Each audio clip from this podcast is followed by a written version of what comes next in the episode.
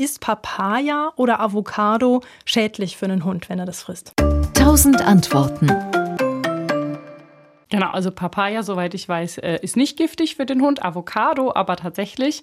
Ähm, und zwar der Kern und auch die Schale. Fruchtfleisch ist, glaube ich, nicht ganz optimal, aber nicht ganz so dramatisch. Aber Kern und Schale ist tatsächlich giftig. Also sollte man nicht verfüttern. Und wenn er das ähm, heimlich mal oder aus Versehen frisst und man erwischt ihn dabei, ähm, in jedem Fall den Tierarzt ähm, kontaktieren bezüglich der Menge und der Größe vom Hund, dann kann man so ein bisschen Pi mal Daumen kalkulieren. Ist das in der Menge auch problematisch, weil ein Teelöffel ist natürlich was anderes, als wenn der Hund eine halbe Avocado ähm, gefressen hat. Und den Kern müsste man tatsächlich rausholen, sollte der geschluckt worden sein. Okay, wenn man nicht behandelt, dann ist das wirklich. Äh also ähm, die verschiedenen Giftstoffe können immer unterschiedliche Sachen ähm, bewirken. Ganz, ganz häufig sind bei Giftstoffen betroffene Organe die Leber oder die Nieren oder auch das Blutbild. Vorhin hatten wir einmal den Birkenzucker, das Xylit, was auch die Leber schädigen kann und was zu einer massiven Unterzuckerung führen kann, die Krampfanfälle auslösen kann. Äh, und im schlimmsten Fall können Tiere an solchen Vergiftungen auch sterben. Das heißt, im Zweifel lieber einmal äh, den Tierarzt kontaktieren, ähm, um herauszufinden, herauszufinden, ob